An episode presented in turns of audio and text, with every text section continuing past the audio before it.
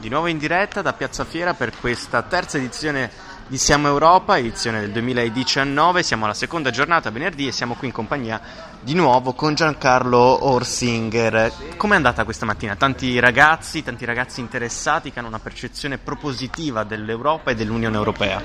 Ah, devo dire una sorpresa sia per la presenza di, di gente, di pubblico, tanta gente, che per quanto hanno presentato. Il, il, primo progetto è stato presentato una restituzione di un progetto ambientale, Green Cycle, portato avanti dai ragazzi delle scuole medie di, di Povo e sono stati veramente bravi.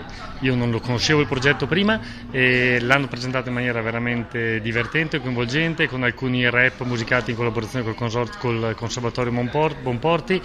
Proprio una bella esperienza, simpatica e divertente e interessante molto simpatica anche la parte successiva, quella de, della, della, presentazione del progetto fatto da alcune scuole medie di, di Trento per eh, un progetto di cittadinanza che ha portato ragazzi a visitare Strasburgo dopo aver fatto un percorso di avvicinamento, anche lì molto bravi, coinvolgenti e devo dire che se questo è il futuro dell'Europa è un bel futuro.